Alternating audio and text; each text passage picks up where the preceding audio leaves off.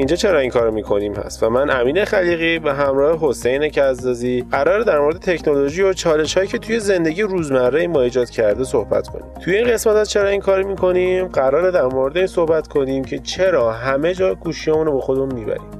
چرا همه جا گوشیامون همراهمونه؟ چرا حتی تا دستشویی هم گوشیامون رو با خودمون می‌بریم؟ خب ببینم این به نظر من ما یک وابستگی خاصی به گوشمون پیدا کردیم. یه جور انگار مثل عشق دوممون یا عشق ثانویه شده. این دوست داری عشق تو همه جا با خودت ببری. نمیگم خوبه ولی خب به نظر من این رابطه رو یا باید از بین برد یا کمش کرد. چون خیلی رو زندگیمون تاثیر می‌ذاره و در رابطه با افراد دیگه که باشون در ارتباطیم می‌تونه تاثیر بدی بذاره. خب ببین حسین من نمی‌تونم بهش بگم عشق. حالا تو میگی عشق و وابستگی ولی به نظر من قضیه قضیه اعتیاده.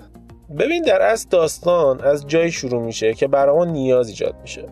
یه زمانی هست که خب نیازی وجود داره و برای رفعش ما یه کاری انجام میدیم. مثلا قراره به یکی زنگ بزنیم و باهاش حرف بزنیم. خب این کار رو اول انجام میدیم بعد میریم سراغ دستشویی یه کار دیگه ای که می‌خوایم انجام بدیم. دیگه نیازی نیست گوشی رو با خودمون ببریم یا حتی بعد از اون زنگمون رو می‌تونیم بزنیم. اما اینکه من توییتر رو چک کنم که محتوای timeline رو دست ندم یا اینستاگرام استوری دوستم یا افرادی که برام مهمن رو ببینم یک نیازی هست که ایجاد شده. اینکه ببینم مثلا دوستام نهار کجا بودن. هرگز برام قبلا مهم نبوده. ولی واقعا چرا موبایلمو تو تخت با خودم می‌برم تا قبل از خواب یا بعد از خواب حتما استوری اون رو ببینم و ندیده نذارم ببینم این من نظرم اینه که ما 24 ساعت توی زندگی بیشتر وقت ندیم تو هر روز. و وقتی که مثلا به عنوان یک کاربر میریم تو دستشویی و حالا گوشمون چک می‌کنیم استوریامون می‌بینیم این توییترمون چک می‌کنیم یا حتی به تلگرام ادامه صحبتمون با کسی که داشتیم انجام می‌دادیم انجام میدیم یه جور احساس این نیازیه که نیاز به زمانیه که کم داریم و می‌خوایم توی دستشویی جبرانش کنیم. با اینکه بدتر این تأثیری می‌ذاره روی بقیه زمانهایی که در آینده داریم. چون فکر کن تو هر زمانی داری با گوشیت کار می‌کنی یه وابستگی زمانی داره با گوشیت برقرار می‌کنی. نمیگم خوبه نمیگم بده ولی اینکه مثلا نگران این هستیم که اون کسی که داره با ما message میده فکر نکنه که ما آفلاین شدیم. یا مثلا تو توییتر mention اون کسی که reply ش جواب بدیم یا مثلا تو اینستاگرام استوری ببینیم و مثلا reaction داشته باشیم به استوری که دیدیم باعث میشه که فکر کنیم که داریم این زمان رو خارج از دستشویی صرفه می‌کنیم ولی در اصل برعکسه. ببین حسین من هم با حرفت موافقم هم مخالفم. ما می‌تونیم زمانمون صرفه کنیم وقتی توی دستشویی توی رخت خواب حتی توی همون با موبایلمون کار کنیم. ولی جدای از اون و جدای از بحث طراحی که مثلا اینستاگرام نوارهای دور استوری رو قرمز بنفش می‌ذاره که مغز دستور بده اون کلیک بشه تا رنگ قرمزش از بین بره. یا کلا طراحی توییتر که این حس رو با آدم القا می‌کنه که خب این توییت دو تا جمله است بذار اینو بخونم برم. و یهو می‌بینیم دو ساعت داریم دو جمله دو جمله توییت می‌خونیم. اینها رو اگه باز بذاریم کنار باید بگم که آدما فضولن. آدما دوست دارن بدونن بقیه چی کار می‌کنن و در جریان زندگی همدیگه قرار بگیرن. اشتباه نگیرید البته منظور از فضولی توهین نیست. در اصل اینکه بخوایم از هم بیشتر بدونیم در اصل اینکه ما بخوایم بیشتر از هم بدونیم ویژگی و غریزه تو ما انسان هاست. و خب شبکه های اجتماعی این رو درست متوجه شدن. یک غریزه از انسانه که دوست داره بدون دور برش آدمهایی که می‌شناسه چی کار می‌کنن و چه اتفاقی داره میفته برای همین صبح که از خواب پا میشم اولین کاری که می‌کنم چک کردن شبکه اجتماعی به اخباره. و سوال این که آیا این چیز بدیه؟ احتمال قوی آره.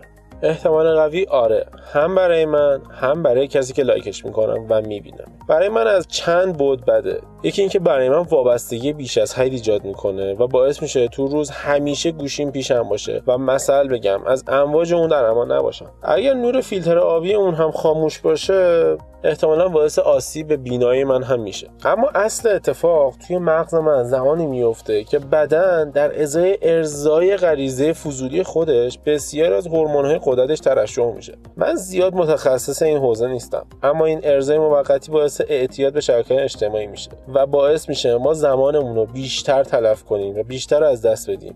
زمانی که باید صرف کنیم برای دیگران برای اطرافیانمون برای کارمون و برای زندگیمون. اما این قضیه احتمالا برای کسی که قراره من like ش کنم یا استوری هاشو view بزنم یه خورده احتمالا خطرناک داره چطوری؟ کسی که like می‌خوره یه حس شادی و لذت خوبی بهش دست میده. هورمونی توی بدنش ترشح میشه به نام دوپامین. دوپامین در واقع هورمون لذته. هرچی تعداد لایک ها و تایید های اون آدم توی شبکه اجتماعی بیشتر باشه شما دوپامین بیشتری رو بهش تزریق می‌کنید و در ازای اون لذت بیشتری از شبکه اجتماعی می‌بره. و در عمل بدن شما و اون شخص به مخدری که باعث ترشح دوپامین میشه اعتیاد پیدا می‌کنه. و هر روز و هر روز و هر دقیقه داخل شبکه اجتماعی فعال ترتون می‌کنه. پست می‌ذارید لایک می‌کنید و نتیجه این اتفاق چیزی جز اعتیاد ما و نتیجه اون بردن موبایل توی دستشویی وسط ضبط یا توی همون و تخت خواب نیست. اون مورد وسط ضبط هم به خاطر این گفتم که حسین همین الان داشت شبکه اجتماعی یعنی اینستاگرام رو چک می‌کرد. ببینم این نمیشه گفت معتادم ولی خب وقتی چند تا استوری از دوستای محبوبمو دارم می‌بینم تو اینستاگرام ما که خیلی ها رو mute کردن. یعنی من سعی کردم هر کسی که نمی‌شناسم mute کنم استوریشو ولی اون چند تایی که میمونن دوست داری هی تمومشون کنی. یعنی ببینی تموم شه و دیگه از اینستاگرام بیای بیرون. ولی چند دقیقه بعدش دوباره میگی برم ببینم آپدیت جدید چی اومده. که این همون مشکلیه که قبلتر بهش اشاره کردی. پس اعتیاد داری. نمیشه گفت ولی آره.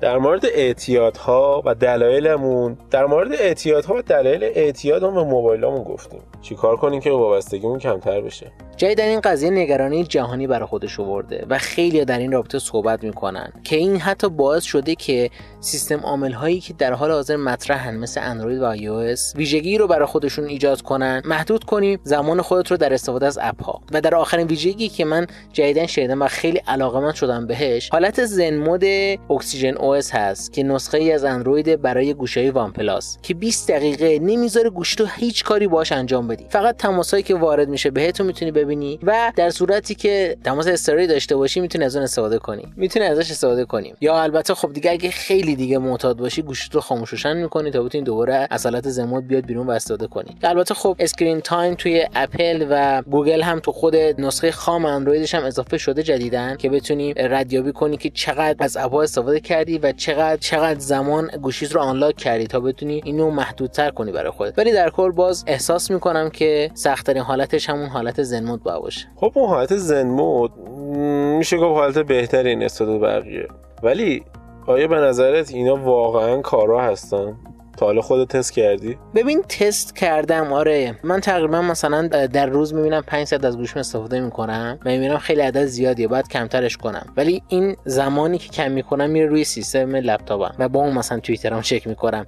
یه جور میشه گفتش که دارم خودمو دور می‌زنم به نظر من این روش خوبه که حداقل بدونی معتادی. یعنی ببین در صورتی که آدم بدونه یک حالا مشکلی داره توی این قضیه. باعث میشه که حداقل سعی کنه که بهش فکر کنه که رفعش کنه. ولی اگر ندونی و ادامه بدی این کار خب این فکر کنم نگرانی بیشتر ایجاد می‌کنه. هم برای خودت هم برای خانواده حالا من یه چیز جالبم توی هواوی دیدم. اینکه تو می‌تونی گوشی تو روش پسورد بذاری و وقتی که از تایم مورد نظر مثلا میگم من گذاشته بودم روی هفت ساعت. تو بعد از این هفت ساعت یک رمزی میاد روی گوشید که تا زمانی که اون رمز رو نزنی نمی‌تونی با گوشید کار کنی. می‌تونی به دوستت بگی که یه رمز روی گوشید بذاره و بعد از اون وقتی که اون صفحه میاد که بس دیگه چقدر از گوشید استفاده می‌کنی مجبور باشی به دوستت مراجعه کنی تا اون پسورد رو برات بزنه. و انقدر این کار باید برات سخت باشه که باید بیخیالش بشی. ببین سختیش واقعا گاهی اوقات سرسام آوره اینکه حالا توی کامپیوتر هم بعضی مواقعی که من خودم دارم کار می‌کنم حالا اگر سر پروژه خاص باشی یا مثلا دیولپرها خیلی بیشتر می‌دونن سر کد قسمت خاصی از کد باشی اون صفحه‌ای که مثلا میاد دیگه دیگه بعد استراحت کنی یا مثلا دیگه بعد از کامپیوتر بکشی کنار و بری یکم استراحت کنی اونجا یهو می‌زنم مثلا بزن سه دقیقه دیگه یا مثلا بذار الان نمی‌خوام بعدا دوباره چک می‌کنم. اینم تو گوشیش شاید مثلا یه زمانی داری به یکی جواب خیلی محکمی میدی یا مثلا داری باش جدی صحبت می‌کنی یهو این ارور بیاد چیزی جز اعصابخوری برای خودت نداره و البته نمی‌دونم یه جور باید مثلا یک تا یک مرحله اجازه بده که طرف کارش انجام بده بعد بعد دوباره قفل کنه. ولی باز اینم میشه به عنوان feature بعدا به اضافه کرد. البته اینم بگم که اینو داشت و می‌تونست 5 دقیقه قرض بگیری. ولی خب به هر حال چیزیه که آدم ازش فراری خواهد بود و من خودم به شخصه اینو استفاده کردم و یک ماه دووم نیاوردم. و قبل از اینکه به یک ماه برسه من این ویژگی رو موبایلم قطع کردم چون که واقعا نمی‌تونستم باش کنار بیام. و واقعا این اعتیاد من یه لول خیلی بالایی رو داشت. پس به این نتیجه می‌رسیم که این اتفاق هم زیاد کاربردی نیست. خب حرفت تقریبا درسته چون شاید برای یه سری افراد کاربردی نباشه ولی شاید یه سری از افراد واقعا با این با این راه درمانی بتونن خودشون درمان کنن. بستگی داره به خود شخص. دقیقا. حقیقت اینه که راه حلی جز خودمون برای استفاده از موبایل یا شبکه اجتماعی که معمولا زندگیمون رو توش هدر میدیم نیست. تنها راه حلی که وجود داره فقط و فقط به خودمون برمیگرده. با خودمون بسنجیم ببینیم که واقعا می‌خوایم از این دام گوشی هامون خارج بشیم یا نه. آیا واقعا برای مهمه وقتمون چجوری میگذره؟ آیا واقعا مدیریت زمان داریم برای خودمون؟ اگه آره پس باید به فکر باشیم. کم کم زمانش رو کم کنیم. روی بیتوجهی به نوار رنگی دوره اینستاگرام یا نخوندن همون دوتا جمله توییت کار کنیم تا بتونیم مدت زمان استفاده اون از موبایل رو کنترل کنیم خیلی ممنون که ما رو گوش دادید. چرا این کارو می‌کنیم؟ بینوشکست رو می‌تونید با سرچ کردن چرا این کارو می‌کنیم یا بینوشکست توی همه جا پیدا کنید. همچنین اگر می‌خواید با ما در ارتباط باشید تو شبکه اجتماعی با ادسان بینوشکست می‌تونید ما رو پیدا کنید. ممنون که ما رو گوش دادید.